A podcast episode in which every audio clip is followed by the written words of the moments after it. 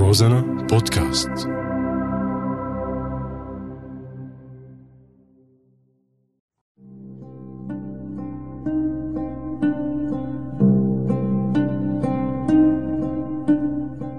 بعدك على بالي.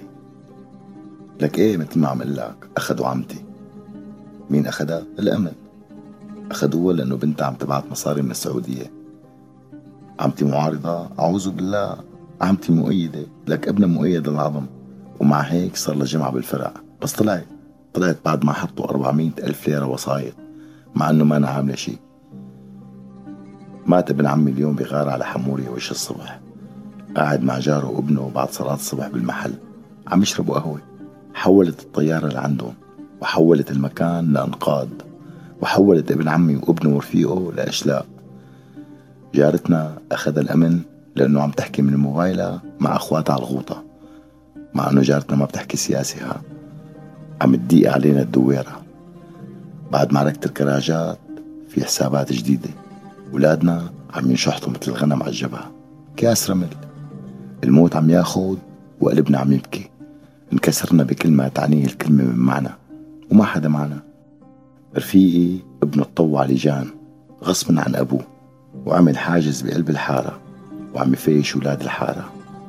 2017 عام النكسة مثل 2016 و2015 عم ننكس كل يوم وإيلول الأسود صار بكل الأشهر.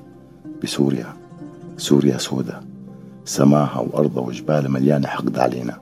ليش ما عم أفهم؟ أو أنا ما بدي أفهم. قذارة الحرب يا صاحبي خلتنا مجانين. نحكي مع حالنا ونكذب على حالنا ونشك بحالنا.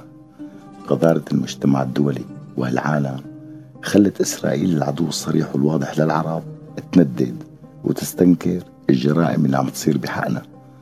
لك بدك أكثر من هيك قهر. خلت الدول اللي عاملة حالها صديقة الشعب السوري تتفرج علينا كيف عم نموت بكل أصناف الأسلحة بدون شفاء. والله نحن صرنا بنستاهل الشفاء. الله وكيلك. لك شفقوا علينا. شفقوا على أولادنا ونسواننا ورجالنا. شفقوا علينا واعطونا مجال ندافع عن حالنا. الحل السياسي حل ركبنا. الحل السياسي لجمنا. خلانا مثل كاس التمرين بالملاكمة. لك وشنا ما اتحمل بكوس يا رجل. لك بكفي والله زرقينا. وبعدك على بالي